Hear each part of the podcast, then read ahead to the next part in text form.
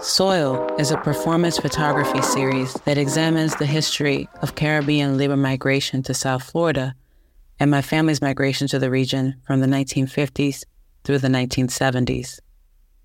In the 1950s, my grandfather, Rennick Carlton Morris Sr., joined the guest worker program run by the U.S. Department of Agriculture that brought thousands of Jamaican, Barbadian, and Bahamian labor migrants to South Florida to work in the sugarcane fields surrounding the town of Belle Glade.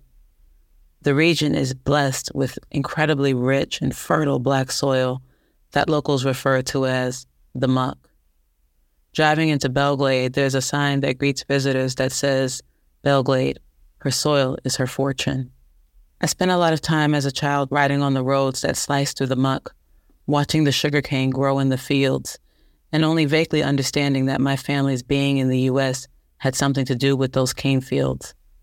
It wasn't until I was much older that I really began to think about the deeper stories of the fields, my family's own migration story, but also the broader story of labor migration that transformed that part of the country, as well as the much longer history of African enslavement in the Americas that made sugar the world's first real global commodity. I wanted to explore these questions in a way that allowed me to get at all of the historical narratives rooted in the muck.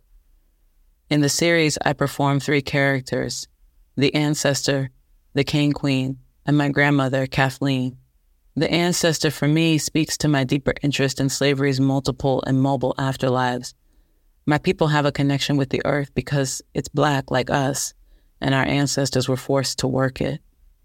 I really wanted to explore the ancestral stories that live in the soil of places not only like South Florida, but from the Caribbean and, and other parts of the U.S. as well.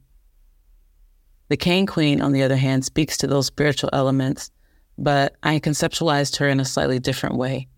Growing up in a working class background, I often felt as a child that working people are too often denied beauty and dignity in representations of working class life. I wanted to really elevate our perceptions of blue collar labor and play with the idea of what it might look like if we viewed the labor that working class people do as sacred and essential to our survival.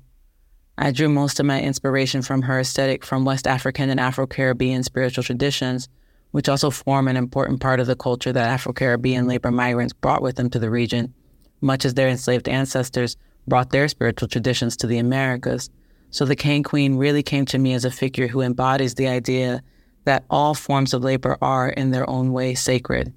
And then finally, Kathleen, my grandmother, just kind of inserted herself into the project on the last day of shooting, I had the idea to visit a thrift store and buy a few pieces that I thought would embody her affect and the energy that she brought to our family's house in South Bay. We got to the house and immediately the character just appeared and um, we got some really incredible shots. And so I think that I really see the art that I make as a ritual um, where I honor ancestors and recuperate the submerged stories of those people, particularly Black women um, who are too often excluded from official accounts of how places and economies and histories are made. And then finally, I just want to shout out my cousin Tyrus Morris, who's um, a visual artist, a graphic designer, and a photographer based in the DC area. I reached out to him when I started to develop the project, and he agreed to come down to Florida with me and to be my art assistant. And so we were able to shoot the entire series in four days, just driving all over Belle Glade. And it felt really special to be able to work with such a gifted artist on this project whose relationship to the story was as personal as mine.